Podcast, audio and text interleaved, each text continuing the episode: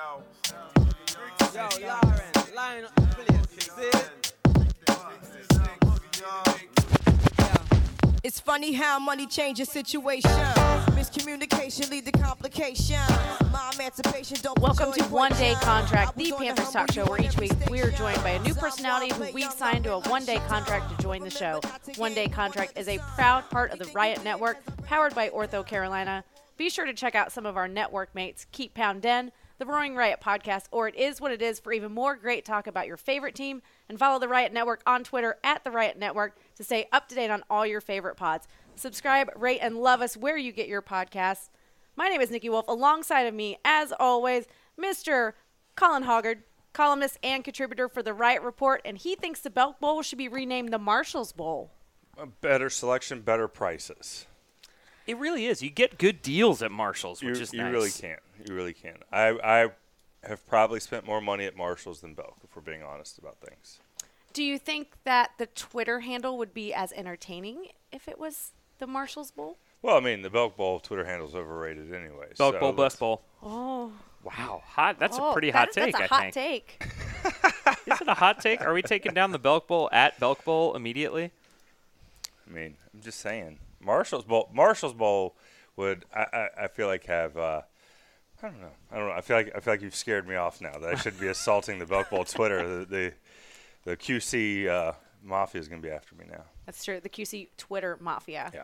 Uh, my other side here, Mr. Josh Klein, managing editor for the Riot Report, co host of It Is What It Is, and he is ecstatic that his mother in law is visiting on one of the only Sundays when he has the possibility of drinking beer and watching football all day. Yeah, I'm really thinking about doing the thing where it's like, oh, babe, I gotta, I gotta do a little bit of work. I gotta like finish up on Sunday. She, she doesn't listen, so it's fine. She downloads, doesn't listen to this pod, so I can, t- I can say anything I want. And like, I'm gonna say, babe, I love you so much, but like, maybe just spend you, you spend some time with your mom. I gotta do a little bit of work, and then just kind of stretch that out as far as I can. You know what you could do is like get Be them. honest with my wife. No, absolutely not. All right. Honesty is not the key to anything. Um, you should get them like a either massage or pedicure, something that gets them out of the house. Smart. All right. So you guys talk amongst yourselves. I'm just going to be on my phone uh, looking at Groupons While for you're the next over 10 here. minutes. Grouponing it, I will introduce our guest on the one day contract this week, Vincent Richardson, live via Skype from Italy. Yeah, you heard that right. From Italy. Jazz drummer, sometimes bartender, always analyst for the Riot Report, and still hoping that Kurt, I still can't say his last name. I ruined it already. Say it. Benka. There we go. There it is. There we go. He wants him to get a shot somewhere. There's always a chance, right? Yeah. Vincent, you're here. Get excited. I know it's Yeah. late. What time is it there? It is ten past midnight, quarter past midnight, something like that. Man, did you have uh, some coffee or an espresso or? Uh, I, I, I had three coffees this morning, but no, I haven't had anything since then. This is this is just sort of the dregs of what's left from a day's work. well, you look great You do. You Well, look, thank you. You look fabulous. via the internet. The internet. Wow. Isn't it crazy what the internet does? It sure is. It's actually it's taking the internet is taking our voices and putting them into somebody else's ear holes right now. In the future, from when we're gonna don't think about it too much. It'll blow your head up. Too late. All right. As always, we start with Nikki's super important question. Now, if you want your super important question as part of this, be sure to rate us on iTunes and leave us a question. I'll ask it on the show. So, Christmas, here it comes. Tell us either the best or worst Christmas gift that you've ever received. Oh man. Okay. Do I need to go first? um. Okay. So here's my problem: is I have Colin's already looking at me with dread because he knows I'm gonna lambast whatever he says. Lambaste. um. The thing is, is that I think that my so my Christmas gift, I actually got a great Christmas gift for my beautiful wife. Uh, I, probably She's not like Six or seven years ago. No, it was. It was great. It was. Uh, it was a brand new, like legitimate, like Nike Cam Newton jersey. Right when they had switched over to the Nike jersey, so it was the very first Cam Newton jersey. The problem was. It was on like December 2nd when she was like, I got you a really nice present. And I was like, cool, let's wait. Because I don't like to be and she was like, "It's a Cam Newton jersey," and I was like, "Well, now you need to get me something else because I need to open something and be surprised on the first night of Hanukkah for myself, Hanukkah, and uh, and for Christmas for my for my beautiful wife. I don't like to know what I'm going to get. That's not what presents are about. It's like when somebody says, "Hey, I would like for you to buy me this pair of shoes." Like that's not a that's not a present. That's just you telling me, "Why don't I just give you $85 in cash and you go buy them yourself?" You know what that's also called? Being an adult. Adulting. What? Am I am I? I would like of a sparkly bangle. No, just get me a weed eater. Okay, I have I have practical needs. Thank you. Get me a dishwasher. Yeah. But you don't want somebody to tell. You don't want to ask for a dishwasher and then have them give you a dishwasher. Wouldn't you rather hint quietly that you want a dishwasher and then it's like, oh, a dishwasher? Like, oh, welcome to our house. We have no plates uh, to serve you dinner on because we, uh, we we just don't have a method right now to uh, you know clean the plates. like that kind of subtle hint. yeah, that sounds like Okay. hints to me. And then and then like that sounds like the dumbest like husband on a sitcom would be like, oh, sounds like she wants a dishwasher. and then you buy the dishwasher and then everybody's happy. Mama's happy. Dad, Papa's happy because he got a great gift. You just want the moment of tearing open the open the paper and going, "Oh my goodness, a dishwasher that I had no idea I was going to get." A GE. You really do love me. Yeah, that is. uh, Yes, of course. Who doesn't want to feel loved and feel like they don't know what they were going to get? True. Vincent, what about you? Christmas. Best or worst gift? Um, I'm still young enough that most of my gifts are still sort of in the toy category. um, so, so, I don't know. I, I, I think my parents got me like I don't know. Is it the 8080 from Star Wars? Like a Lego one of those. I was about 10, and that was all Christmas Day. Just sat at the kitchen table making this Lego model for about six hours. That was pretty good. I definitely spent more than one Christmas building Legos. Me too. I don't. I love Legos. I don't remember ever being a big Lego guy, but You were more of a Duplo guy, they were too too small for my fingies. and they hurt when I stepped on them. uh, the worst gift ever. I'm still not sure. oh, are we going best and worst? Or are we just was it like a one or the or, other? or you could t- tell us your worst. Mine was too. both. Well, y- I thought it was the worst. Yeah, thought exactly. This It was the the best and the worst. It was the best. Yeah, The best this of was just all encompassing. I still Dickens. think it may have been. I still may have think it been an, a, a trolling job, but this is before we called it trolling. But uh, a, a V-neck Carolina blue sweater, the kind that you might expect a uh, a, a male cheerleader to perhaps wear. Um, it was given to me by some Duke grads, so I, I was suspicious at the time, but now I'm pretty well convinced that it was all a setup. Well, you likely looked great. I, in I, it. I don't. Do you have any pics of that? I don't that think we I could pulled- perhaps attach pulled onto the show off. page. There's a there's a turtleneck um, associated with it. Was it wasn't my finest hour. I don't know. That's I- probably the worst. I think you did great, Nikki. I want to know worst gift, not best. I don't care about your best. We only want negatives. Well, my best gift turned out to be the worst thing my mom has ever uh, bought me. When I was a little kid, she got me a camera because that's like I don't know why I wanted a camera. No kid needs a camera. Sure. And I mean, when I say camera, like this, like cheap camera. But I like a used it. disposable or like a or like a, a step above. It, a it was a step above a disposable, Yeah. but like a very small step above. And I would use it to take pictures of all of my toys, like my dolls and my Care Bears and all that. And for then, insurance purposes. That sounds like the work of a sociopath. you just cataloging them. just so you know, I had pictures of all my toys, and then I would make her go develop them and pay for that. So this turned into a very expensive gift down the oh, road. so not for you. That's just a worst gift for that's. it was definitely the worst gift for. Yeah, parents always regret gifts for their kids because they're they never appreciate it, and it's usually they either break it or you end up having to develop weird pictures of toys. Like every week, I'm like, Mom, I need more film. Was it the same photo? Like, did you set them up in the same like spot and then just like take them for like cataloging, or were, were you like I guess putting so, them in like- scenes? Like, were they? And I would like put all the pictures in a photo album. Like, Hmm. oh yeah, this is the work. This is the very stuff that gets brought up in in and gets put, placed into evidence. This is an episode of Criminal Minds. yeah, here's the book. Here's the eighth teeth book. They're all the same pictures. I mean, I didn't um, kill the rabbit. A, a car hit it. I just posed it for three days. First It, of all, they it were was toys. one of my toys. His name now is I Calvin. Yeah, Listen. because you're guilty. That's what they're called, guilty hiccups. Guilty hiccups. No, like my My Little Ponies, my Care Bears. I have to take pictures of all of them, right? Yes.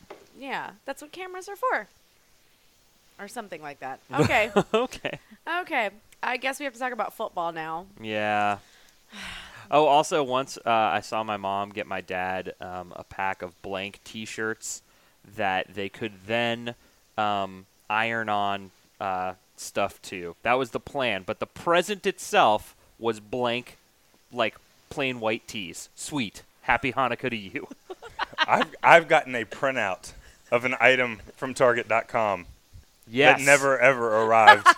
Oh no! They didn't even get it for you. no, nope, just the printout. Just this is what I was thinking about getting you. I didn't, but I really thought about it, and that's what counts. I bet you would love this. but you're not getting it. Best of luck. I found this for you. Here's the price. Here's the link. Just type in the website. It's got a lot of X's and V's in it.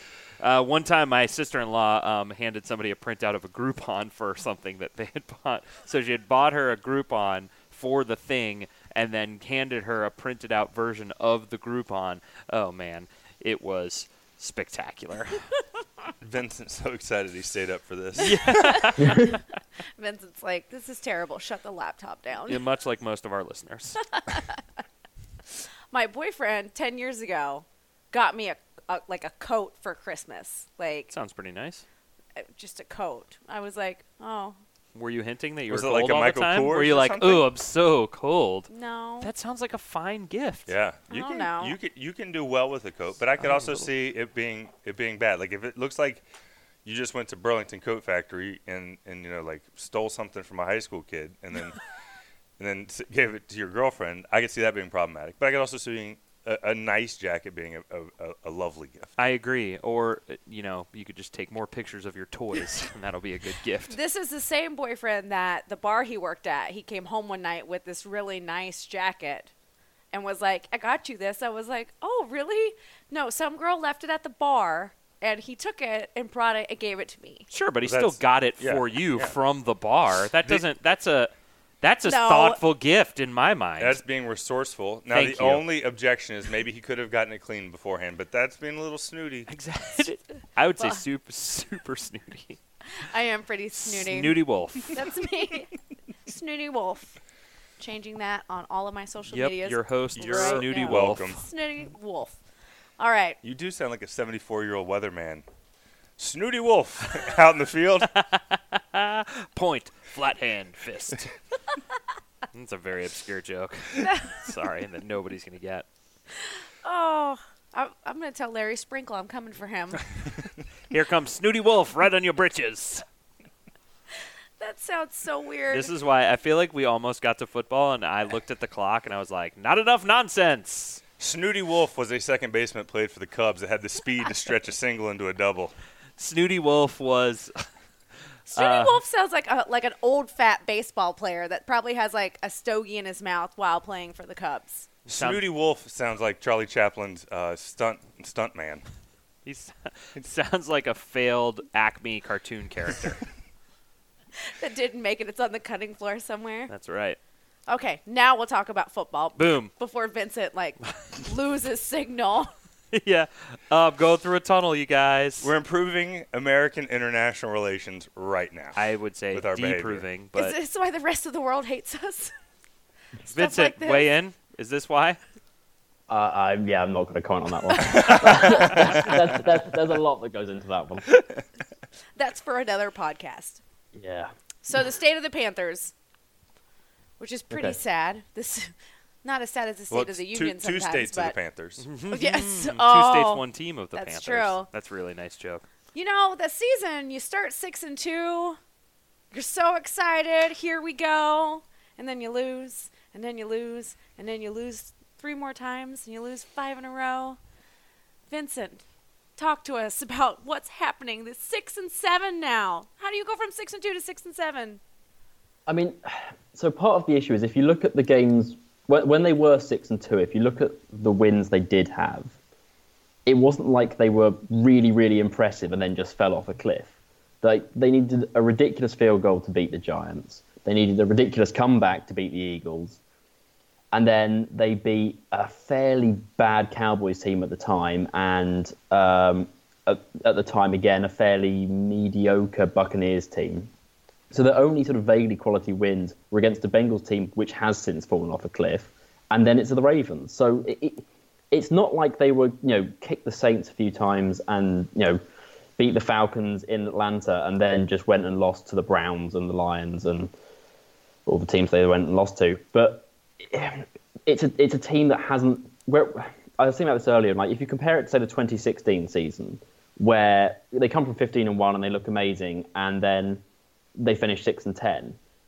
Although they finished six and ten, one a load of stuff went wrong that was almost certainly going to hurt them, like you know Michael getting injured and then the whole offensive line falling apart. But also when they were winning early in the season, it looked really like they looked like the 15 and one team when they kicked the crap out of the 49ers in the second week of the season. Like before the wheels fell off against Minnesota, they looked like the team they had been the year before.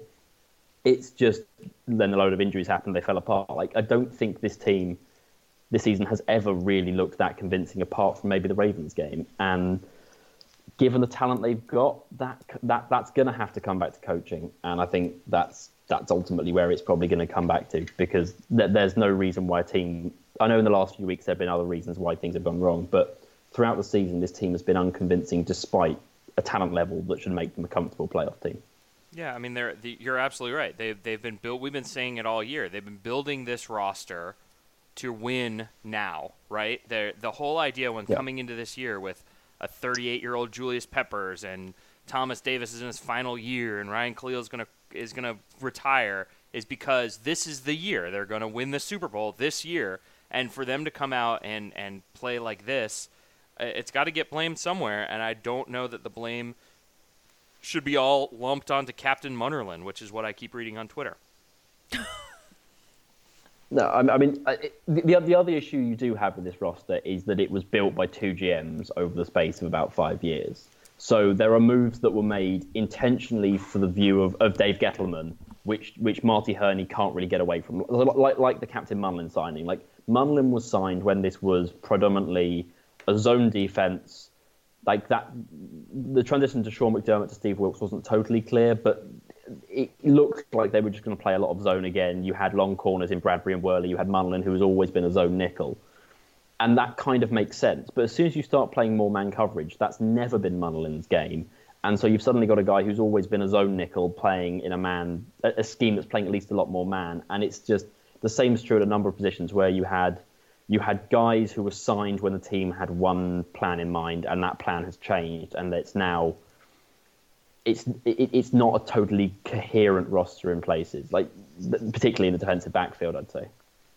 Yeah, I mean, uh, I guess that that is true. Some of the signings that essentially Gettleman made, and some of the draft picks that Gettleman made over the first the first rounds of the last uh, few drafts that he's made, or the last few drafts that he had for the Panthers, have really come back to haunt the the team on and where they're they're not able to get any pressure from their front four, which is could be could have been alleviated with a couple of differently drafted guys. And while he did have a couple of gems, I, I think we're going to look back on the Dave Gettleman era of the Carolina Panthers and be very disappointed.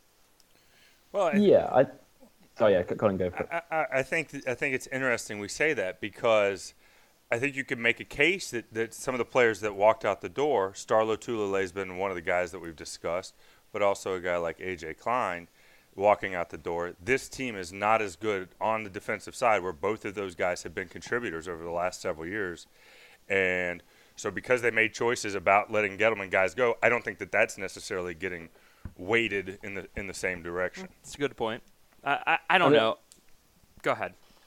Yeah, and I, I mean, I, like with those two guys in particular, and with other guys, I mean, so I mean, Gettleman did. Like, if you look at the first two or three years he was here, he did a really good job of making this team competitive with almost no cap space. Like finding low value free agents was something he did really, really well, and he did address like this defense before Star and KK came was really not very good. Like even when Luke Kuechly's rookie season, he, he there was he, I mean you had Ron and Dwan Edwards were your starting defensive tackles before you signed Star and KK. Like yeah, it, it shouldn't be underestimated how important getting those two guys was. However,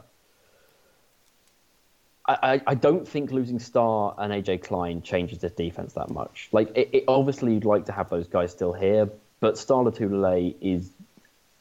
There is. On paper, there is no reason why Dontari Poe should not be better than Star Lotulelei. And AJ Klein would not start on this defense right now anyway, probably. Well, let's, Uh, uh, uh, let's talk about Star versus Dontari Poe because on you say on paper, but that is really I mean, legitimately the the differences between last year and this year are essentially everybody's a year older, and Dontari Poe has replaced Star Lotulelei, and Donte Jackson has replaced Daryl Worley. And I think we can all agree that Jackson is probably an upgrade over Worley from a from a technique standpoint, from a skill standpoint. So if that is the big, if the biggest change is Star versus Dontari Poe, and this defense has, it, for all accounts, I mean, for all intents and purposes, is fallen off a cliff. I mean, if you ask me, they're probably one of the worst defenses in the NFL. That might be an exaggeration, but they're certainly they're certainly in the bottom third. And uh, like, how is that possible from just Dontari Poe? Like, they can't all go on Poe's shoulders. No, I, I, I'm not sure really any of it goes on Poe's shoulders, if I'm honest. I think there are a number of other things that have changed as well. Um, I, I think Julius Peppers last year, his sack production was really quite anomalous. Like if you look at how how often he got pressure versus how often he got sacked, that's just not something that was going to continue realistically. Like he he turned a ridiculous number of his pressures into sacks, and that was just one he was going to get a year older anyway. Two, they ended up paying him more than they paid him last year by quite. uh, It was almost double what they paid him last year. And then three, his sack numbers were a little bit optimistic last num last year, shall we say? So that, like your pass rush by it was going to get worse unless you made it better, and they did nothing to make their pass rush better in, from the edge. Um, and then you also have Um, a excuse of- me, they drafted Marquis Haynes, so it's a huge upgrade. Uh, yeah, I'm not, I, I can go into that one if you want, but I, I, Well, uh, Marty I- Hurney's never liked small defensive ends before. No, never, Never. not his thing. But, You know, but when but when they when they signed Haynes, they were talking distinctly about him running this Joker role.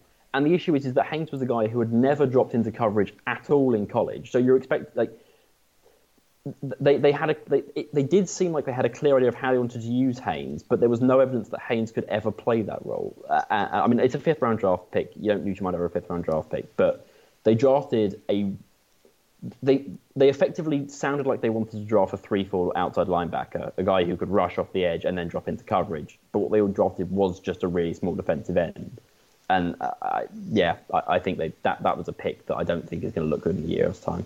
We can focus on the two GMs. I think it comes down to one owner. I, I think a lot of Two these GMs, one owner. Yeah, I think that I think this comes down to this is these were Jerry's guys.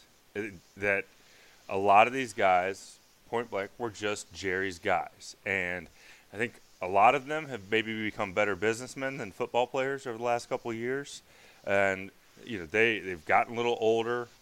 Uh, they're they're worried about other things. I mean, and, and, and that's fine. I that go get yours. That's fine. But I do think that this team suffered this year from the uh, the fact that I don't think Jerry wanted to look around and see a bunch of new faces. I think he wanted to see a bunch of old familiar faces as he was winding up his tenure as Carolina Panthers owner.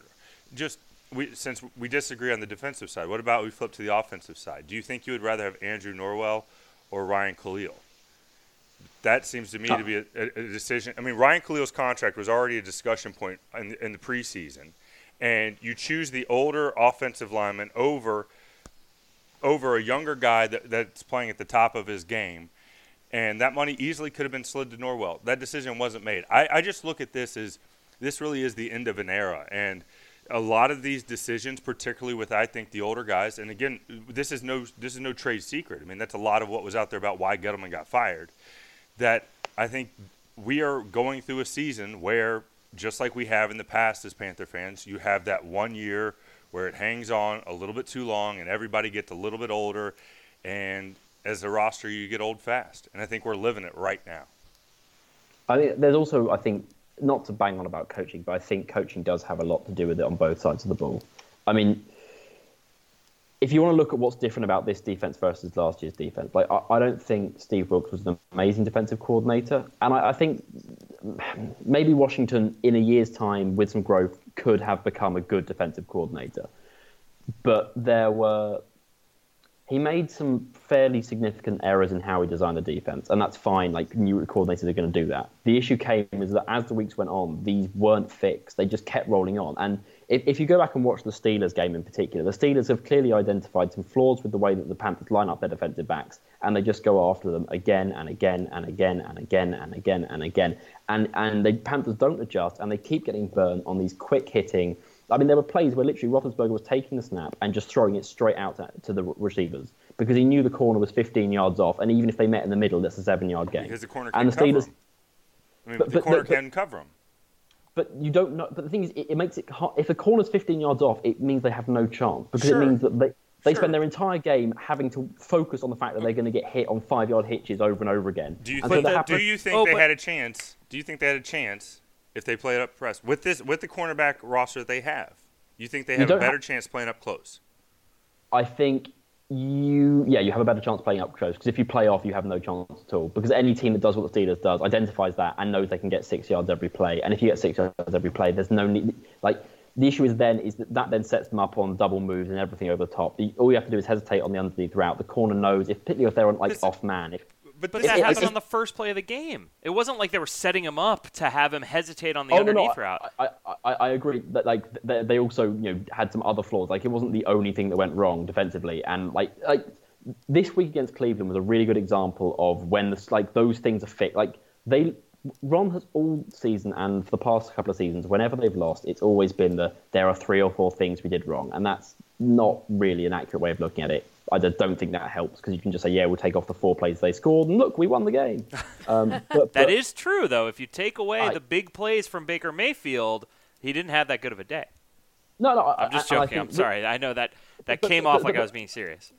But but the but the Browns game is actually a good example of where defensively they were kind of let down by three or four plays. Like the long play to start the game, I think probably is on Donte. Like I know I know Ron should not rag on his players, but I think that was just a rookie making a rookie mistake, and I think I think he was meant to be in cover three, and he let the guy get over the top. I mean that that is just player error. You that's he has the speed, but that shouldn't be happening. The the long Baker Mayfield touchdown is just blind luck. I mean, you can throw that pass four times out of five and it gets picked off. That's just you you know, it's one of those ones where you go fine, throw that, but we'll pick it off more times than you complete it. That's that's just. I mean, there was a, the, the same thing happened with Mayfield the week before against the Texans in the first half. There's like this deep crosser going from left to right that he threw, and he threw a, a basically the identical pass three times, trying to fit it over triple coverage. And one time it was this most ridiculous throw, and the other time the linebacker just picks it off. And it's just one of those things where it's a back, it's a quarterback taking a high risk that you should punish him most times, but he got away with it the one time.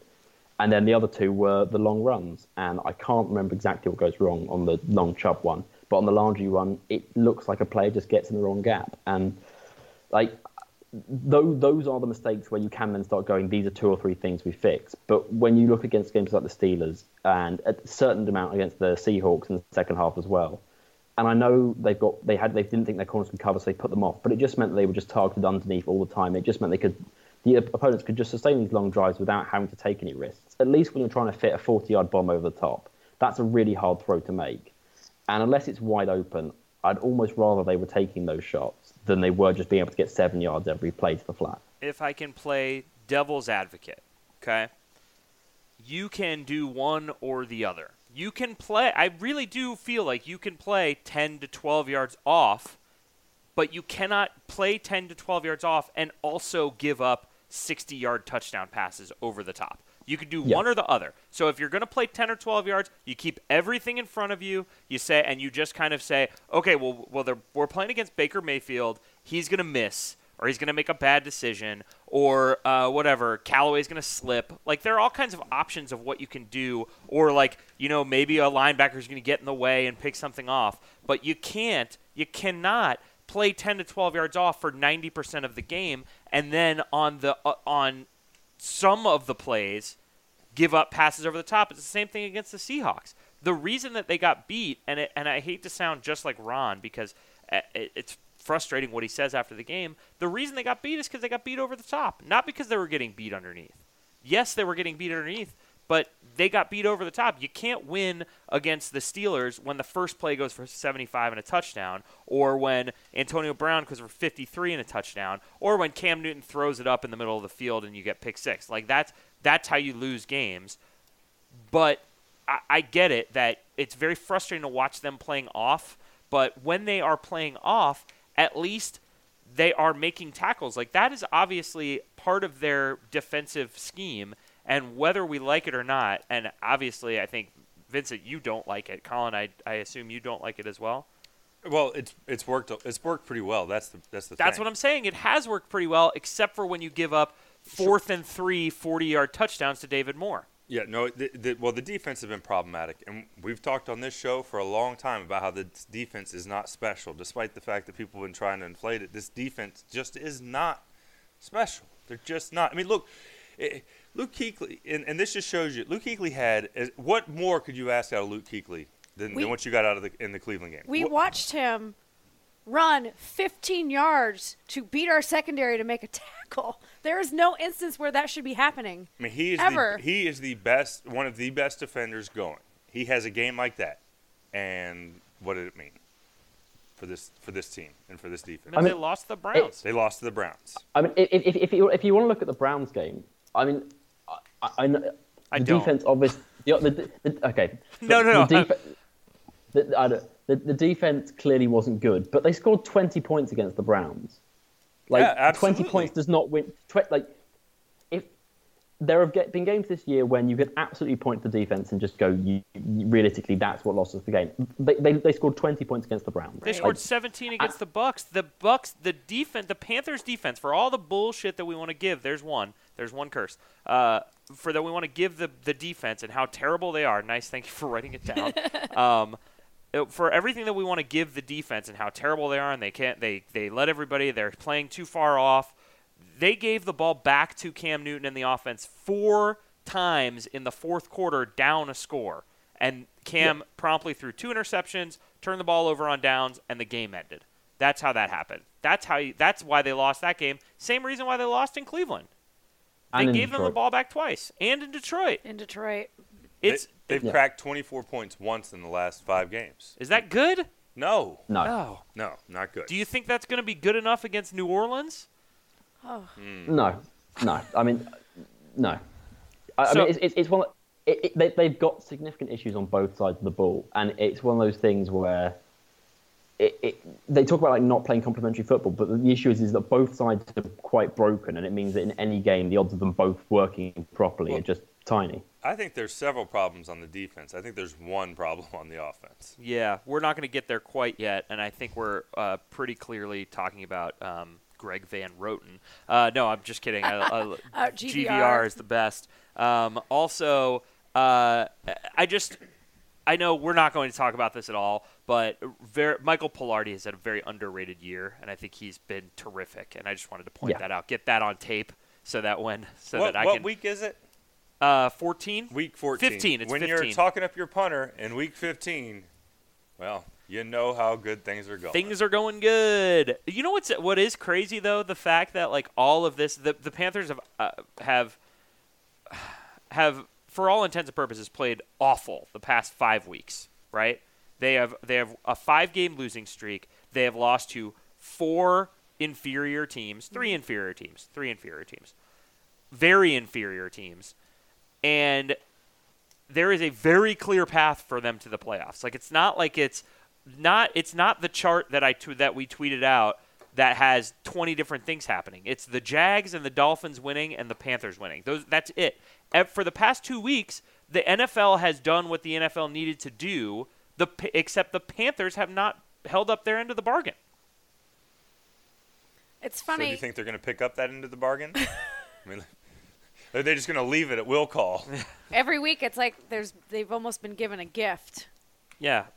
Like the path is still there. They can still make the playoffs. Yeah, it's like they've been given a jacket that was left at the bar and they're like, "No, I don't want that really nice jacket. Take it back to the bar." Just so you know, I still have that jacket too. Of what? course you do. You said Of before you that you. Oh, come on, Nikki. that is such. So people that listen to the first five minutes, this is a nice little bookend that you put in here And then the twist at the end is that there was never a jacket; it was all a ghost. No, that's not. No. I have the jacket and the coat. Whatever. Just so you know. whatever, Snooty Wolf. Snooty, Snooty Wolf. Someone's been watching those Hallmark movies at home. it was all a ghost. Like, uh, what is it? Casper? Like the Sixth Sense? What? Is who Casper? The jacket? is the jacket Casper? Is that your question? No, no. We should talk about uh, Colin's Colin's favorite here, Uh oh. Greg Olsen. You he love you love to talk about the foot. Oh, I do. Well, you do love to talk about the foot. I Is do. this it? Is this it? Is this the end? Well, he he's not even he's not even the best tight end on the roster in 2018, and I don't care what you say, I don't care. the The only reason we found out about Greg Olsen trying out for Monday Night Football is because Greg Olsen wanted us to find out about him trying out for Monday Night Football, Correct. And he's got an eye to the future. I don't know what that I don't know what you know if that that's gonna be this year or next year. There's money on the table, and Greg worked hard to get that money, so we'll see. But um, I, th- I I think it was pretty stark watching that Cleveland game how how much more athletic Ian Thomas is than Greg Olsen at this point. Yeah, I feel like I Yeah. see a lot of stuff on Twitter about the the, and I, and I, I just keep screaming it into the void about how why is Manhertz getting snaps over Ian Thomas, and we all know sitting at this table and on this computer that um, that Thomas and Manhertz play different positions, but I just again nice to get on tape. Well, it's the idea that Thomas is capable of blocking. That is true. Is he going to pick up the right block on an important third down and, and seven or whatever? That's the, that's the question. And if they feel more comfortable with Manhertz, that's why he is going to continue to have that role. Well, it's it's another thing where you know Ron Rivera has famously not played young players aside from injury, Right. like and and whether yes they do get in the game a lot of times, but it does have to do with injury. But be it Andrew Norwell, Donte Jackson, um, Devin not Devin Funchess, DJ Moore, um, that it takes something to happen to get these guys on the field, and then they don't give up their spot. And this feels like what happened to get Ian Thomas on the field, and now he's not going to give up his spot. So I, I think I think there are two things on the whole tight end blocking stuff. Um, I think Ian Thomas has looked good as a receiver, but his blocking, at least against Cleveland, wasn't great. Like, it, and, and that's not like meant to be a slight on Ian Thomas. Like when he came out from Indiana, he was like ridiculously raw, and the fact that he's at this point now shows that he's grown a huge amount. But he is still a very underdeveloped player who's still developing. I think the idea that you stick Ian Thomas out there week one next year and he's good to go and he's a Pro Bowl caliber tight end, I think is probably a bit optimistic. Well, Um, Pro Bowl caliber tight end, that's one thing. But the, the reality is, what do you what do you do? I mean, we, are, are we gonna we gonna slowly rip this band-aid off o- uh, over a couple years? You have a bunch of guys that are getting ready to leave. I, I just don't know if. I mean, first I think- of all, what, do, I with mean, what do we expect out of Greg if he comes back next year? Can you expect more I- than a half a season at this point? Vincent has a hilarious um, plan for tight end that I'm really excited Yeah, yeah. for him to share. I actually brought up this topic specifically for him to share it. Yeah, so so I- mean, I, I think Greg Olsen, if he wants to come back next year, is back next year. Um, I think it, it.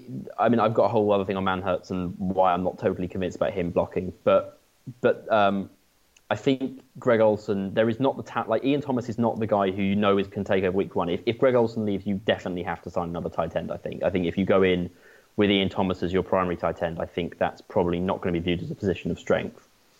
Um, I, I, think what might make sense, and this is what Josh is going to get onto, is is is the idea that you bring in a, a more veteran tight end and you effectively look to rotate the three, because the other thing that the other thing that's going to play into it is that I mean I think Funchess is gone. I know this isn't what we're talking about right now, but I think Funchess is almost certainly gone, and I don't think that's a problem for most of the field. But when you do get into the ten yard line and you're trying to put it in the, the, the end zone, you are then left with a really small receiving corps.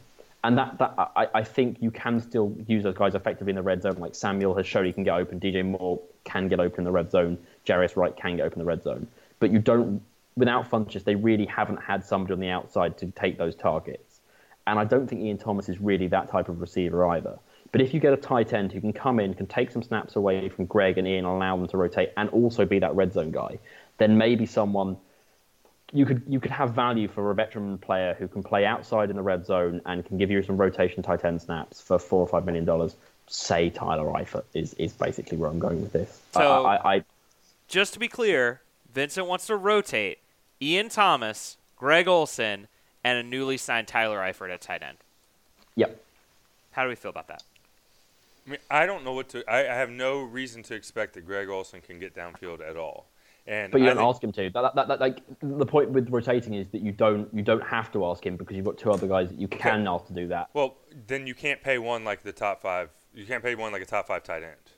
I mean, But if you like cut him, you're still going to Go ahead. like you've got you've got a fair amount of like sunk cost um, in terms of Greg Olsen. Like there's only so much money you can free up by cutting him. I'm just checking now what that is exactly because I can't remember off the top of my head. But it's it's not like by cutting Greg Olsen all that money goes away. Like if they cut him next year, they have to pay an extra three hundred thousand dollars just to cut him. It will cost them more money to cut him than to keep him. It's the same with Matt Kalil. Like you're you're saving money by just even if he's the third tight end, it's cheaper to keep him on the roster than it is to cut him. So at that point, it, it, it's three hundred thousand dollars, I think, cheaper next year to keep Greg Olsen as the number three tight end and have him inactive for every single game than it is to, to cut him. He's got a cap hit of seven point one million and a dead cap of seven point four. And It will let's go save back you to money. my point about having more businessmen than football players on this team right now. That sounds like a great deal for Greg Olsen, right? So, so Ian Thomas is. I mean, the way that you, the way that he played last week was fantastic, and I agree. As a receiving tight end, he looks f- good, but I, I'm not sure that we should judge. I feel like we're ready to anoint him, and and t- truth be told, I believe I did write an article called uh, Ian Thomas, "The Future Is Now." Uh, that came out on Monday, but um, I, I think that it's hard to judge a rookie tight end based on their one game against the Browns when Cam Newton threw it 42 times.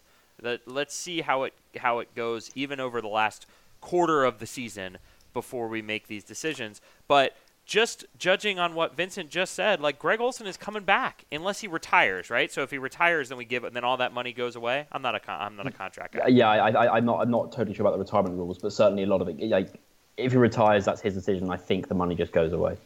Why would he retire though? You could Exactly. Just, it's That's why eleven it's- point It- four it- million That's dollars. exactly why there's money on the table. But why would he play the season with that broken foot if that wasn't already in his head? That's the only thing I keep going back to with all this. From the beginning of the season, did he have it in his head that this is going to be it and that he had to play through this because it was going to be it? And at the beginning of the season, it was that if we were going to make that run this year, it was going to be this year.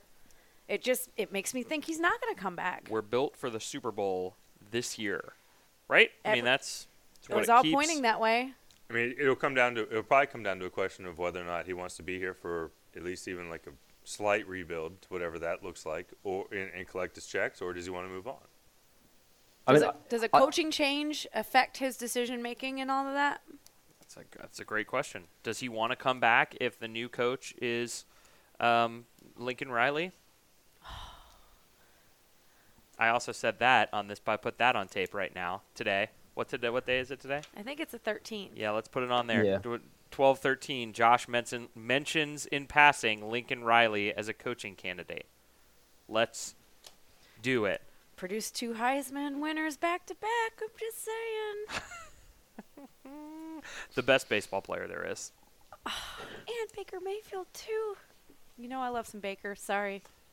I know you do. Uh, it's just, you know what? I feel like the problem is, and I, I, I don't know.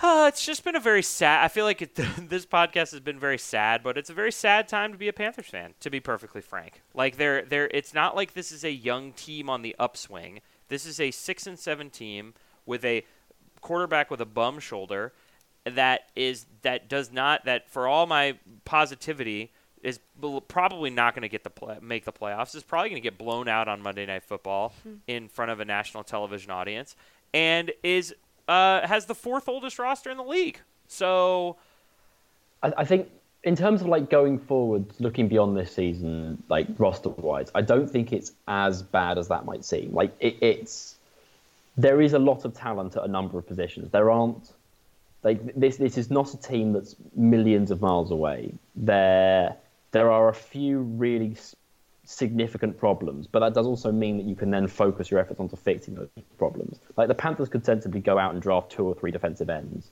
and maybe sign one and draft two or whatever. But you you you've got they haven't they have more cap space than they had last year, I think, or at least a similar amount, and and they can focus it on getting better at safety, defensive end, getting slightly better on the offensive line, and maybe adding a couple more offensive weapons. Like it's it's not a team that needs a whole rebuild. It's just a team that's got some real systematic weaknesses that it can targetedly, you know, targetedly address.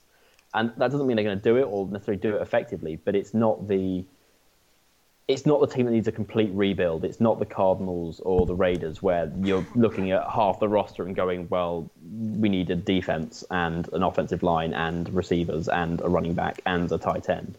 Like there is a lot of pieces here to work with. They just need to get the surrounding parts to make those pieces effective. But you just talked about Greg Olsen and Matt Kalil, two guys with contracts that uh, you know, that, that limit that ability going forward. I, I'm I'm concerned. I don't disagree that they're a talented team, but I just look at this team and say there's a lot of guys that have now gotten paid and they're towards the end of the end of the line, and you do need to make, I think, some pretty wholesale changes in order to change the culture of this team. I'm excited about the young guys. I'm excited about CMC and DJ Moore and Curtis Samuel, Ian Thomas. You know, I, I, Donte so- Jackson. Should we Yeah. say some things that we're happy about? I'm excited No. for. I think Jermaine Carter's going to be good at linebacker. Yep. Um, I think, uh, weirdly enough, I think um, Greg Van Roten has played pretty well at left guard, which I don't think we saw Yeah. coming. Taylor Moton has been a, a, a revelation at right tackle. So been solid, yeah. I I think that um, I I think there is a lot to look forward to. I just think that when people, when pe- the players that people think of as the Panthers and and have for an extended period of time now, there's a, there's a healthy core that has been together for quite some time now. That a lot of those names are going to change over the next year and two years, and so Yeah, yeah. it's it's going to have a complete. It's going to be a new team with a completely different identity than uh, a, a crew that I think has a pretty strong identity at this point. That you know that, that people pretty much know who this team is. I mean, you know, Panther fans identify, but this is about to. There's about to be change, and there's two guys that we haven't even talked about whose time may be limited too. So Ooh, sounds like a good time for a break. When we come back, how hurt is Cam? And looking ahead to the Saints and Monday Night Football. Hey guys, Den here from the Keep Pounding podcast, and this week's a big one. Join us here on the podcast where we talk about the Panthers getting ready to give the Saints everything they have at Bank of America Stadium Monday night to keep their season alive. And come join us live on Monday, also here on the Riot Network, Facebook, Twitter, YouTube, and the riotreport.com slash live, where we'll be live during the pregame and at halftime, taking your questions and comments. We'll see you guys then. Keep pounding. And we're back. Colin's ready. Are you ready? we ready. And we're back. We I feel like. Colin has so much more energy with a beer in front of him. He took like one sip and he's like, let's do this. All right. I'm ready to talk about the franchise quarterback going downhill for the rest of his career. I got a little halftime speech during that break. Coach Klein got me pumped up. Mr. Coach Let's- Klein. I, Let's, let's get this in the second half. you look like when uh, Van Wilder, when he goes into the locker room to give the pep talk there, and then they come back and win. That's how you look now. All right, well let's do it. It's a pretty. All right. Do it. The Kevin- roadmap to the playoffs. That's a Let's Kevin. Ketchy esque uh, reference right there. An obscure Van Wilder reference. I love some Van Wilder. All right, let's get to it. Cam, how hurt is he? Well, is the question how hurt is he, or is the question how better can he be? How better? How much better can it get? That at this point, for the for the time being, it is what it is. To steal an old phrase, but Great Looking podcast. That's another podcast available on the Riot Network. Be sure to check it out either this weekend or Monday, depending on what day it comes out, to feature quarterback of the future, Taylor Heinicke. but what does this shoulder look like going forward? Don't write that down. Don't write that down. I did not say quarterback of the future. yes, you did. It's going on my sheet. Put that in the sound clip folder right next to quarterback of the future, Matt Moore. Yep. and quarterback of the future, Randy Fasani. Quarterback of the future, Dameyune Craig. If he could just get a chance. Oh man. Or what about Joe Webb? Why don't we give? Why didn't we give Joe Webb a chance? I you think mean is the real Dave Get- uh, question. He's a Gettleman guy. yeah. He's a Gettleman. Man, if I had to read one, I was ready to like Where throw is my Joe computer Webb? Should, should Joe Webb be the quarterback of the Panthers in 2019? Every- we will discuss. every interception that Cam would throw, it was just a why don't we give Joe Webb a chance? this is ridiculous. It was like talk radio all the time. I hate everybody. Where did he go? Did he go to Buffalo?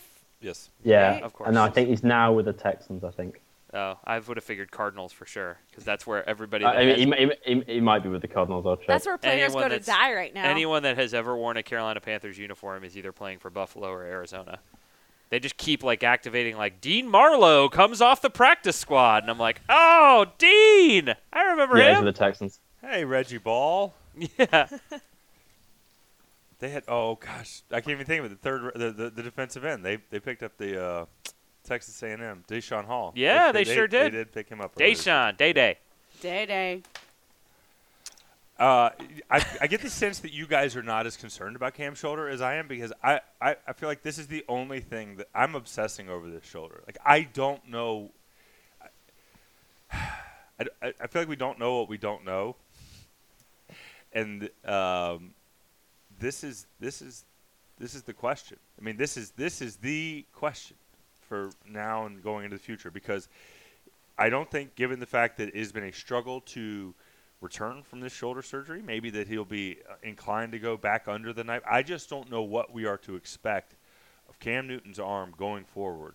And as good as he is, and as incredible as the numbers are that he put up this season, it does put a ceiling on this offense if he's not going to be able to get the ball downfield. And I don't know if that's a ceiling that you can overcome to get to the Super Bowl. Vincent, I'd be curious to hear your thoughts on this one. Um, okay, so I was quite concerned about like Cam's shoulder going forward. I, I was fairly sold on that he has to have surgery. He's he's you know shut him down. I so I, I know someone who works for the medical personnel of a team that's not not the Panthers, obviously, and I actually talked to him for uh, a bit this week, and he was actually much more optimistic about what the options are going forwards. So it seems that there are really two likely possibilities of what's wrong. One is tendonitis, which is basically just an aggravation uh, uh, of the injury, um, and the other is soft tissue damage resulting from the surgery. And neither of which should present permanent damage, apparently. Um, again, I'm not a doctor. This is what a doctor told me. Um, the the surgery isn't actually that necessary unless there's a full tear of, of the rotator cuff muscle. So if, if there isn't a full tear, he could probably avoid surgery and just do rehab. Um, the thing then, the question then becomes, why didn't it work last time and why might it work this time?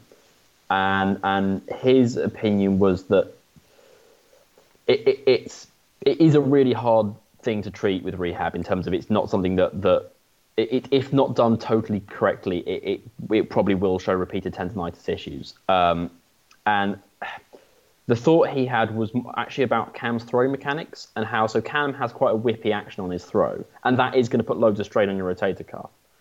And actually, what might be necessary for Cam's rehab to be more effective next time round is to is for him to modify his his throwing mechanics. And when people talk about throwing mechanics, I don't mean sort of like the footwork and like how he moves his body in the pocket and all that stuff. I mean simply how he puts power through his shoulder. Because he's obviously a ridiculously strong human being, and that kind of force, if put inefficiently through your shoulder, is going to keep aggravating the rotator cuff. And that actually, with a, a, a reasonably sensible rehab program and some work with mechanics, the the person I spoke to was really quite confident that Cam should be able to return to a pretty pre-injury level. Um, I, I mean, I, I agree with Colin that you know if he isn't able to return to that, if this is something that is going to be the case every season, it is it is going to limit this offense. And I think they could do a better job of dealing with that limitation than they're currently doing. But it but it is fundamentally going to limit them. If if they're limited, s- why is he throwing Sorry. 42 times? That's my That real big- question. because the run game's completely disappeared. I I mean, like if if, if you want to have like a real panic button uh, uh, in terms of what, what something that, that makes no sense from a talent point of view, like there is no reason why their run game, which was meant to be one of the very best in the NFL, has over the last month completely fallen off a cliff. And I, and I, you know, it isn't like you can. If CJ Anderson had been getting five carries a game and then suddenly he's gone and everything falls apart, you might be able to rationalize it. But it just seems the, the, the run game has has completely fallen apart. Like there is possibly a chance that they were so reliant on these dummy plays and the jet sweeps and the motion and the confusion that actually they weren't generating like actual effective inside runs without all that confusion. And once teams just avoid, you know, realize they could just ignore the eye candy, the Panthers were easy to block down. But they seem to have also moved to much more of a power running game, which doesn't really suit their personnel or Christian McCaffrey. And it doesn't mean you can't run inside, but you can run inside without basically getting your linesman to line up and just try and knock the, the defensive linesman out of the way. Uh, and if the Panthers can't run the ball, they have to throw the ball. If you're averaging three yards a carry, that means you then have to throw the ball 40 times a game. Uh, and that that's for a team that establishing the run doesn't work in the way it did 30 years ago, but you do have to run the ball enough that teams don't know you're just going to throw the ball every time, and therefore the defensive ends can pin their ears back and just go after Cam. Because it, the recipe on the Panthers this year has been if they're down by more than about five points after the half, they're barely going to run the ball. They're going to keep throwing it, and as a defense, you can just play the pass and not really worry about the run. Because even in Atlanta in week two, when they were running the ball for about five and a half yards a carry or something ridiculous, as soon as they were down by seven points at halftime, they just stopped running the ball. And, and, and you, you, can't you can't do that. It, when you've got an effective running game, you can't just go away from it completely as soon as you go down by a score because then you become completely predictable and, and defenses know how to play you. And it also means Cam's under more pressure. And this offensive line, which is okay but not amazing, suddenly becomes a complete nightmare and, and Cam's on his back five times a game. And yeah, they need they need to be able to run the ball. It, it, unless unless Cam, if, especially when Cam is not 100, percent you have to be able to run the ball. I think and over the last month, I, I they, think you have, have to. I think you have to play. You have to place some of this. Everybody's very quick to place all of this blame on Ron Rivera and Eric Washington and, and the defense. And I think some of this has got the, especially over the past six weeks, has got to go on Norv because Absolutely. the way that this offense has been run used to be i mean remember like literally six weeks ago we were talking about you wrote an article about like the offensive evolution and they're doing all this. Where uh, where is the creativity that we saw in week six? Like do they just not do any of that stuff anymore? Like where is why why do we not see is the double reverse as crazy as the defense gets or as the offense gets? Where's the Baker Mayfield Statue of Liberty play? Why is Freddie Kitchens out coaching Norv Turner? This is what what we're seeing right now is what we thought Norv Turner was going to be like the whole season. That's what we've been seeing over the past six weeks.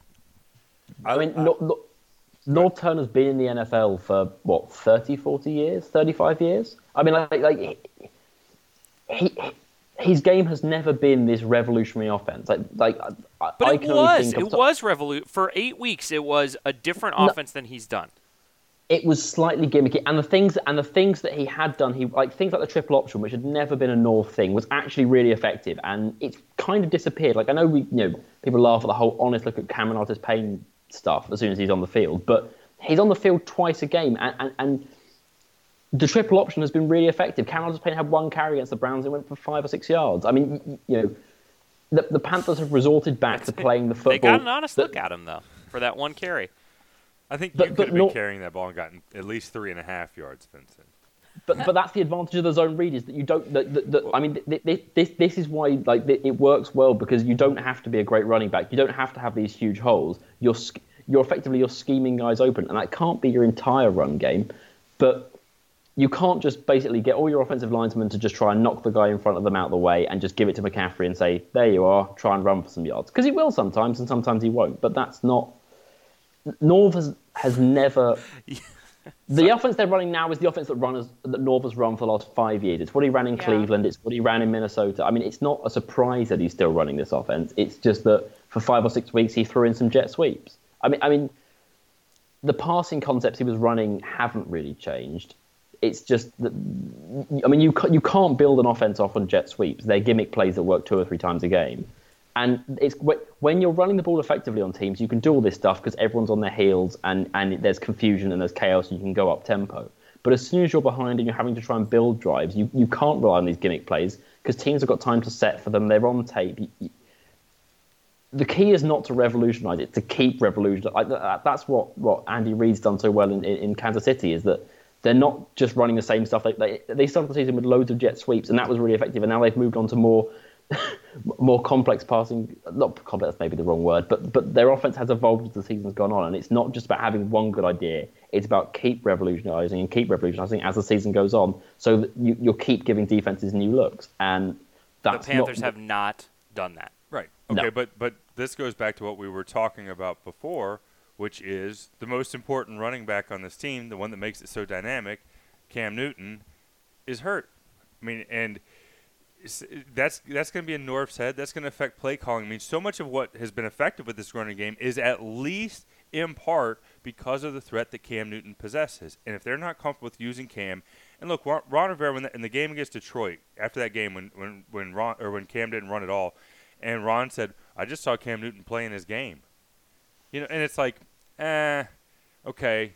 No, that's not. That's that's that wasn't what we just witnessed as he stayed in the pocket all day. But so much of what they and, and this is why we, you know, sorry, not gonna- not going to backpat here, but why preseason and before the draft, I said that they need to get another running back in here that can handle that workload because the time is nigh for Cam Newton being able to do this role. And wouldn't you know who won the pony? But hey, but hey, it's all right. They're getting that I honest mean- look. Can I? Uh, I I just want to uh, before we uh, we're Norv Norv stinks. We're gonna move past Norv. I I want to I want to read you guys something. Um, I just want to read you guys something. Okay, from week eight. His throws have been hesitant, like the one on the crossing route in the second quarter of Sunday's loss. They've been alarmingly wide, like the one on the out route a few minutes later in the same game. They've been senseless, too, like the one he forced in the end zone that they easily picked off just before halftime. He's missed on screen passes and post patterns, throws he typically makes in his sleep. He's locking onto his receivers the way a rookie QB would. It appears he's aiming some passes rather than throwing them. On others, he's leaning back almost as if he's trying to use his whole body's momentum to compensate for a lack of velocity. His mechanics, his footwork, his timing, all of it seems off.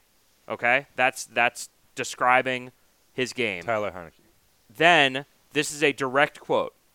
There were times when you play through pain, there are times when it felt great. The reality is, everybody plays through pain in the NFL. I've played through pain every year. This was a little different beast from the standpoint of, as you guys know, my practice schedule was different and altered, and it certainly made things difficult from a preparation standpoint. Do you know who that was? That was Andrew Luck before he had surgery on his shoulder and then missed the entire 2017 season. And I think that's the reality of what's on the table for Panther fans. And and, and I, you know, as Vincent said, we're not doctors here. We've established that, but but the shoulder is tricky. The shoulder is trickier than the knee. The shoulder is trickier than the elbow. We've gotten a whole lot better at both of those. Um, by we, the collective, I was- you know, sports the doc- our doc- community, you us know, as Dr. doctors. Dr. James Andrews and company, which includes us. And like- Dr. Pat Connor, uh, I was or like, from "Thank Ortho you. Carolina, and uh, team doctor of the Carolina Oh, Panthers. Nikki, did you did you hurt your shoulder Shut one up. time? Colin's building a deck.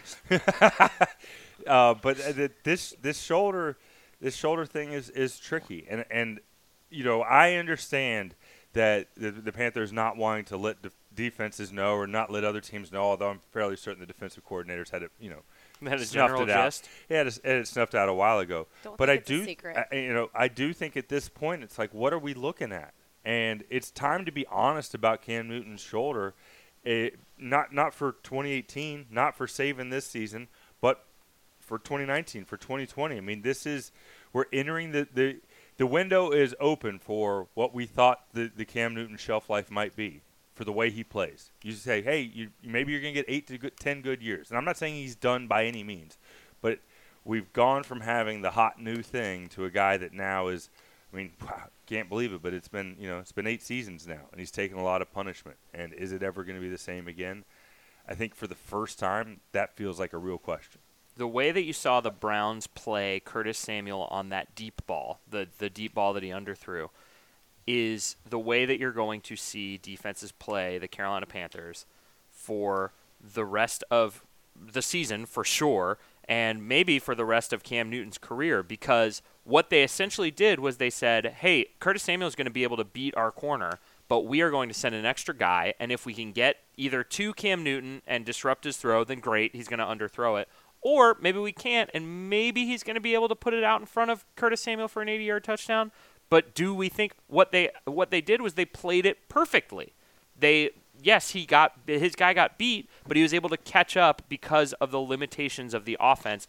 Can't get the ball to Curtis Samuel. So it, it's it's I mean, when you say we need to start making decisions, and by we I mean the Carolina Panthers need to start making decisions, they do need to start making decisions about what the future of this franchise looks like, and if it means that Cam Newton needs to have surgery tomorrow or uh, or January 1st, whatever. If he wants to play out the season or, or you know, the Ron Rivera's trying to save his job, I get why he would play the last three games. But if he needs to have surgery, let's not pussyfoot around and wait until March. That's a phrase. Don't laugh at me.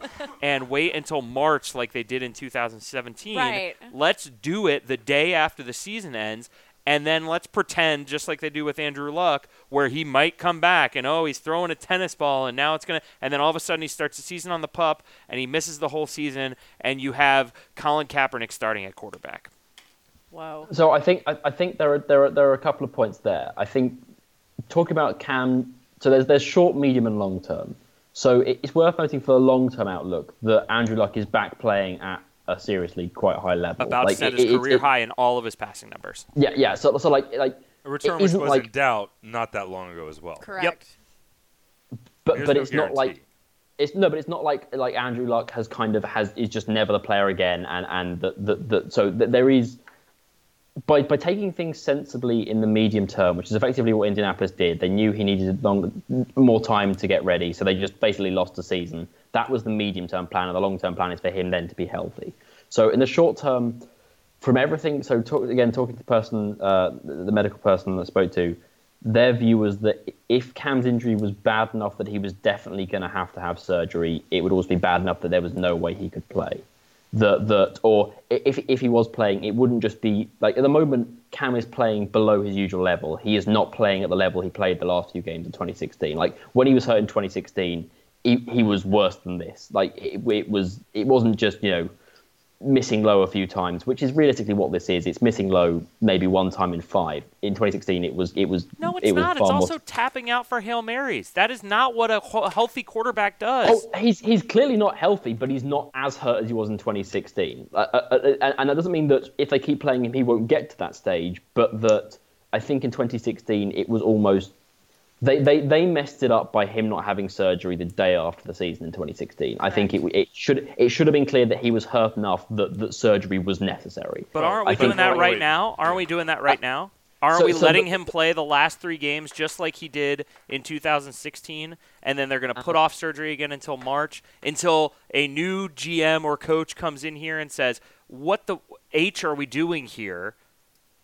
So, Get- so I, I mean, th- the question then is who? I mean, I don't. I, I'm not an expert on on where the actual resp- medical responsibility lies in an NFL franchise, but at least in the sports I'm a bit more familiar with from that point of view, it it it, it would be uh, surprising to me if the final say on this was not outside of the coaching tree. That if it wasn't with Cam Newton or with Ryan Vermillion or someone in the medical personnel, because ultimately it's a medical decision. It should not be being made by coaches or front office people. It should be being made by doctors.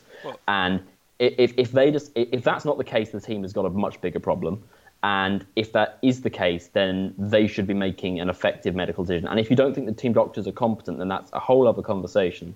But if they're if they're competent and they are the ones making the decision, they should be making a medical decision. And if that means that Cam has surgery, then Cam has surgery. And if he doesn't, then it means he doesn't. I, I we we it, to that end, we really aren't doctors. And I think saying what he should or shouldn't have, I think probably should. feel like we I mean- don't need to keep saying that we are not doctors. I just think I don't think anybody is tuning in here to think that No, we okay, are. uh, but, but but but I don't think the coaches are doctors either, and therefore they shouldn't be making the decision in the way that we shouldn't be making the decision. If that makes sense, like like the, There's But only this- one this- person whose decision it is, and that's Cam's. Yeah. It- it- like he can leave this team, and it's still his career. This decision is Cam Newton. It's not team doctors. It's not anybody else. And if he and if look if he trusts Ryan Vermillion or whoever it is over there more than he trusts any other doctor, then let them make that decision. But if I'm Cam Newton, I, there's and and, I, you know I wonder.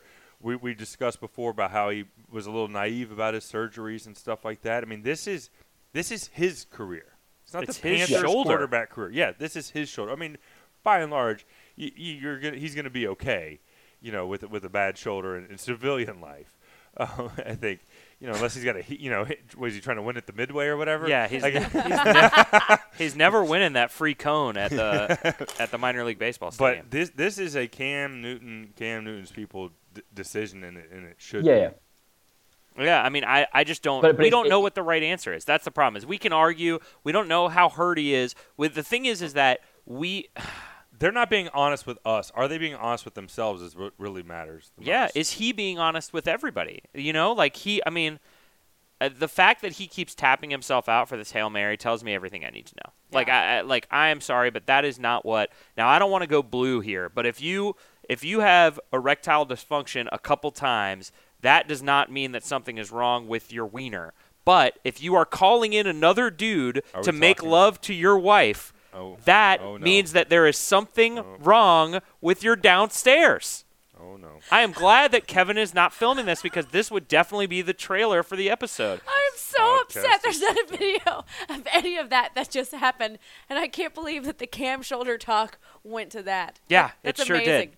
That's amazing. All right, Monday Night Football. Jesus, take the wheel again. is there is there any way the Panthers are in this game or can keep up with this team? Turnovers. Yep. Turnovers. They don't. They turn. They force two turnovers. They don't turn the ball over. They don't let themselves get beat deep by Jerry Lee Lewis or whoever else is playing freaking wide receiver for the New Orleans Saints. And and and and to be perfectly honest, I know we just talked about how hurt he is. Cam plays like Cam does, and then this is what happens. I think that well, to, to real quick on the camp, I think that's why they've lost their mojo at the end of the half too. Is the, inability to push the ball down the field keeps the defense compressed, and it, it complicates the looks that they're getting on in those situations than they have in the past. Looking forward, I, I think Cam is what is is who he is right now with his shoulder. It it comes down to is this defense going to stop this Saints run? Hmm. Sorry. Yeah, no, I mean, th- the Saints may, and I don't put this past Payton and Brees, they may try and score a touchdown without throwing the ball on Monday night. Yeah, I mean, I, honestly, the Panthers have not been awful against the run. I know that does, isn't a isn't really the the way that everybody wants to look at it. It's really been just the passing game, and this is it's like Brees.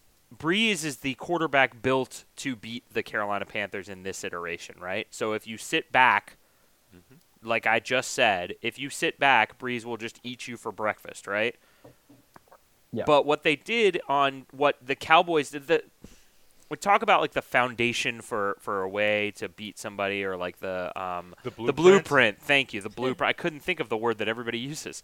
The blueprint to beat the Saints. Everybody put it out on paper with this. The Cowboys gave the blueprint, and it's like, well, if the blueprint is having Demarcus Lawrence sack Drew Brees all the time, then yeah, that's the blueprint. But the way to stop this stop this offense is not necessarily to um, is not necessarily to sack Brees all the time. That obviously helps. But if you can keep everything in front of you, if you don't give up, if you make tackles at the point of attack, and you don't let Michael Thomas turn six into twelve, you don't let um, Jerry Lee Lewis get behind you. I know that's not his name, but I don't care. I'd like to say it every time. Um, and like these, all these undrafted free agent wide receivers that Brees just finds wide open out of the slot. If if you can keep those huge mistakes from happening, you can keep yourself in this game. Like I know we like to think that, that the that the Saints are the best team in the world, and they're very good, but it really took a blocked punt to beat the Tampa Bay Bucks last week. Well, Yeah. I really think they are the best around, and I'm not sure you're ever going to keep them down with this team. I wanted to make a Dave Matthews joke, but I couldn't get it out quick enough. I, mean, I- this I- running game to me, this running game to me of, of the Saints is because they, you know, it's it's what Vincent talked about before with this Panthers offense becoming one dimensional. That's what the Saints team doesn't do. And while Drew Brees does get the headlines, they run the ball well, and they're gonna be one of the best running teams that this Panther this Panther defense has faced. And um, I just I think this is a this is a bad matchup. I see linebackers on wide receivers. I see I see linebackers on Alvin Kamara. That's the worst thing. and Yeah. That's I what ju- they want. And then if you don't get linebackers, you get Captain on Alvin Kamara, and I don't think that's a good matchup either. because you have to be able to put pressure. And, and Vince, I'm curious your thoughts. I, you have to be able to put pressure on the Saints' offense by by putting points up. And I don't think this this Panthers offense right now is capable of doing that for any extended period of time. Yeah, I, I, I think this is not. I mean, it would be lovely if the Panthers could beat the Saints, and I really wish they do.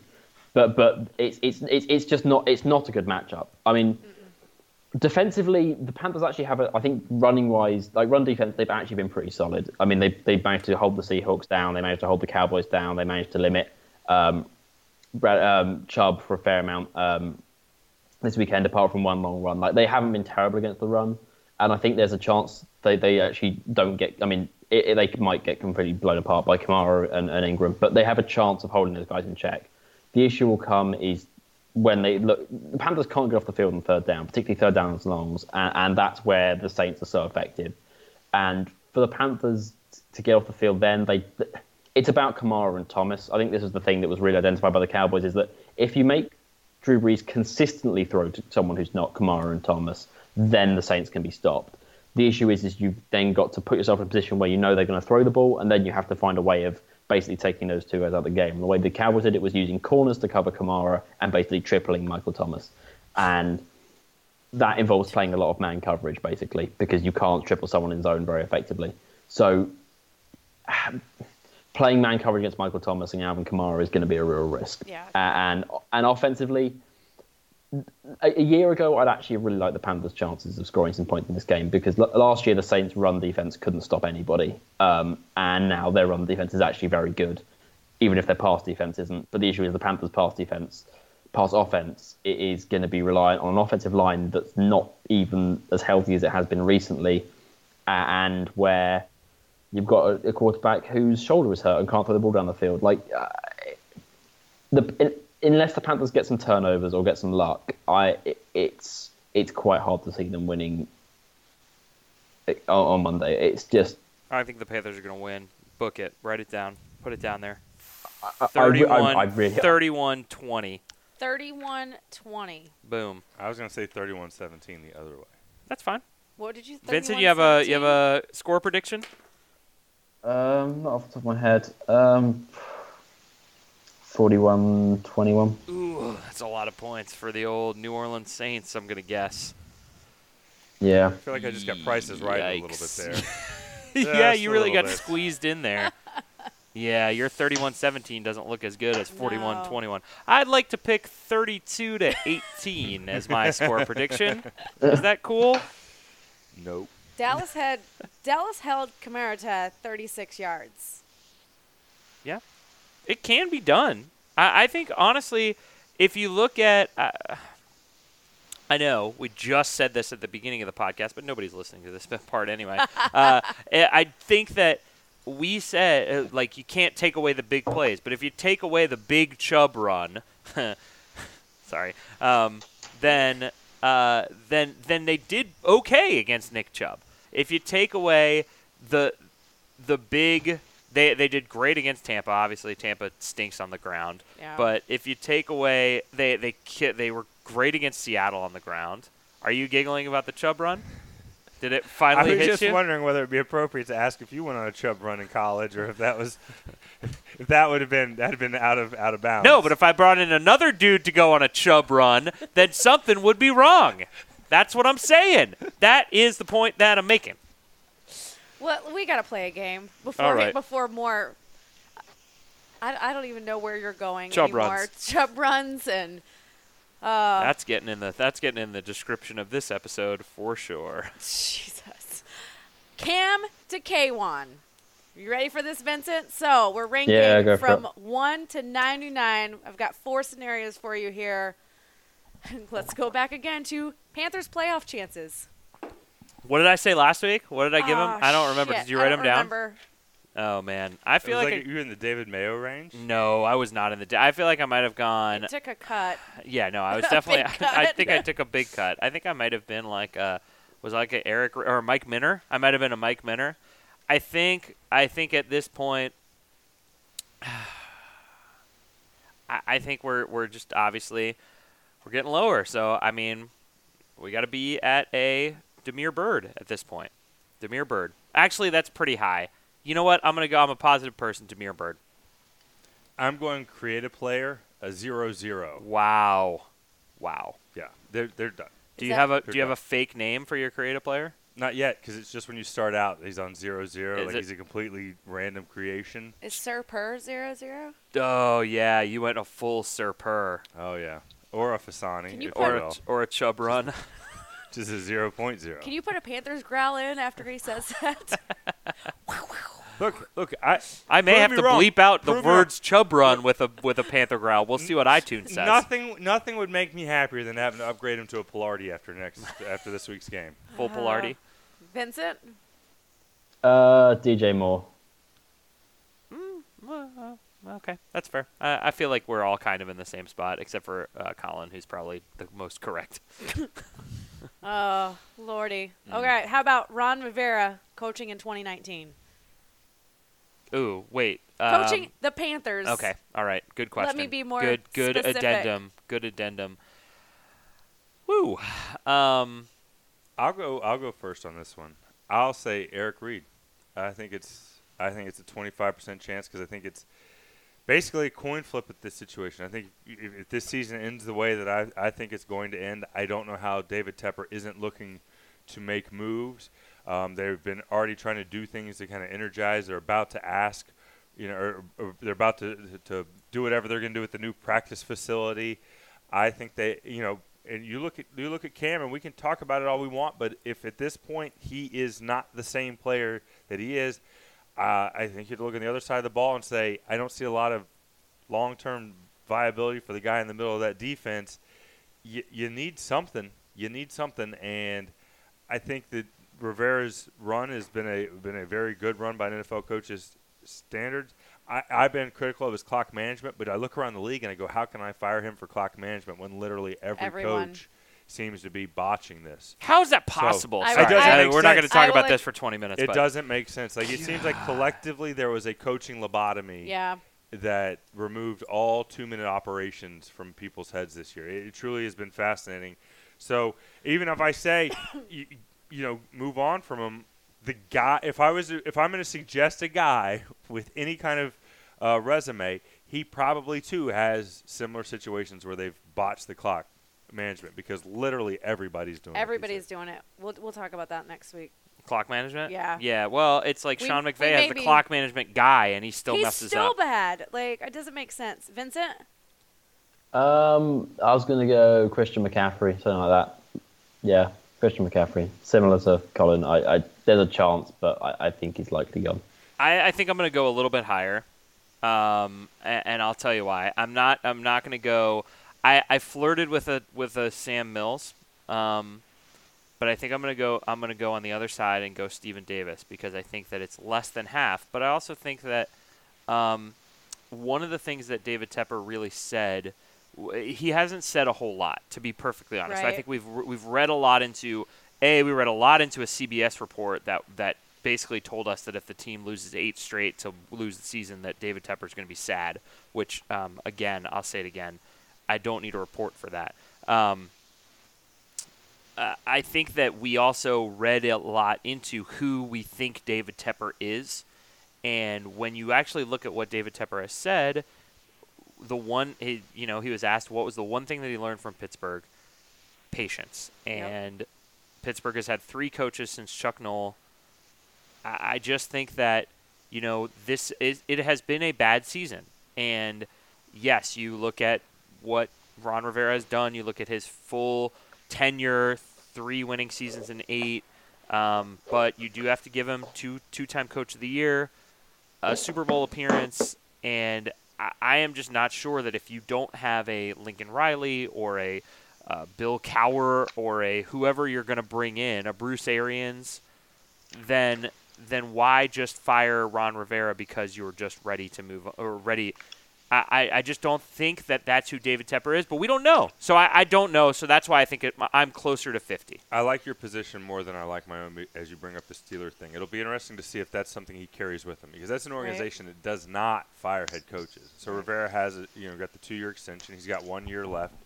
You could easily He's got one year left. right. You could if Tepper carries over that Steeler tradition, says I'm not going to fire this man. We're going to let him play out the contract, um, and then move on. That would that would be that seems just as plausible a scenario as any. What's Marty's contract look like? I have to think know? it was short. Wow. J- Jerry was Jerry was particular about signing these short extensions. I Right. think he was, So- I think that was intentional. I, I just think it's a. I'm, I'm at a Stephen Davis. Who's next? What's next on Cam to K1? I, I, so just, just just very quickly on the on the on the Ron thing, I, I think the only thing I would say to that is that it does feel like as the season has got towards the end, some of the moves have felt like a coach who's kind of right on the edge of having control. Is it, I, I, don't want to make a much bigger thing out of that, but just some of the things they've done with player groupings and some of the moves they've made, it does feel like it feels like someone who knows their job, or, or at least someone who's right on the edge of feelings. They don't, who doesn't feel secure that they know they're okay. Like, Oh, I don't think so- he feels secure, and I, I don't think he should feel secure. Right. And I think, and, and I should, I guess, I, put, I, I should put a caveat. I think if they lose the last three games and start six and two and finish six and ten, I don't think you can possibly bring Ron Rivera back. I don't think that's something that you can do. But if you start six and two and you finish eight and eight, it's it's it's closer for me. That's that's just that's what I'll say. Devin Funchess in a Panthers jersey next season. Oh, I'll go. Um, Sir Purr, I was gonna say. Cam Newton. I mean, like Cam Newton, uh, Sir Purr for sure. Yeah. Chubb Run. Maybe on a uh, on a uh, on Throwback Thursday on uh, Twitter. Maybe you'll TBT. see you'll see him in a Panther jersey. Yeah, That that Vincent, was, you're you're higher on. Now, I've been I've been a, I've been a Funchess a Funchess fan. I've been in Camp Fun, but An fun, FF? fun. that hit, that that game against the Browns was was and it's I'm not saying it was all him, but the fact that he and Cam looked so far apart on what they were expecting and what they were seeing. Um, Not- yeah, not great, Bob. No, not no, great. not at all. Not great. Vincent. Uh, oh, we may have lost Vincent. Oh, he so got that's upset it. about- he oh, upset he got fun, upset. He did not like that. He is out. he is out. He was basically I'm not sure like if it's- I think it may be our internet. G F O H. G not- F not O working. H. What else do we got? All right. What's next? Vincent's out. Vincent's out. I'll One do more. all of his plugs. Wait, wait, wait. I think uh, it's gonna be uh He's he's not gonna be happy with this. Uh, Panthers playing in B of A in 2025. That's a really interesting year, just because it feels like it could be about right. I would say, uh, I, I would play um, that they. I would say that they are going to be um, still playing there in 2025, but that may be the year before they make the uh, they make the switch. I'll say that it's it's a Trai Turner. I think 70% that they're still there, but but I think there's a chance it is their last year. What, what if I said 2027? Ooh. Then it probably changes. My answer probably changes. Did you hear that that that noise? Ah, that means I'm not going to be on the podcast anymore. Um, I I think think got a I'm- one-hour contract. And then Yeah, it was a one-hour contract. It's like the old days when Uh, long, I think, long distance um, cost. Sorry, Vincent, you cost too much per minute. We had to let you go for the last one. Insert twenty-five cents, twenty-five pence. No, ugh, gross. I love Um, I think that uh, uh, yes, I still think they'll be playing at Bank of America Stadium through 2030, and then I think they're going to build a new stadium that's going to be right next door.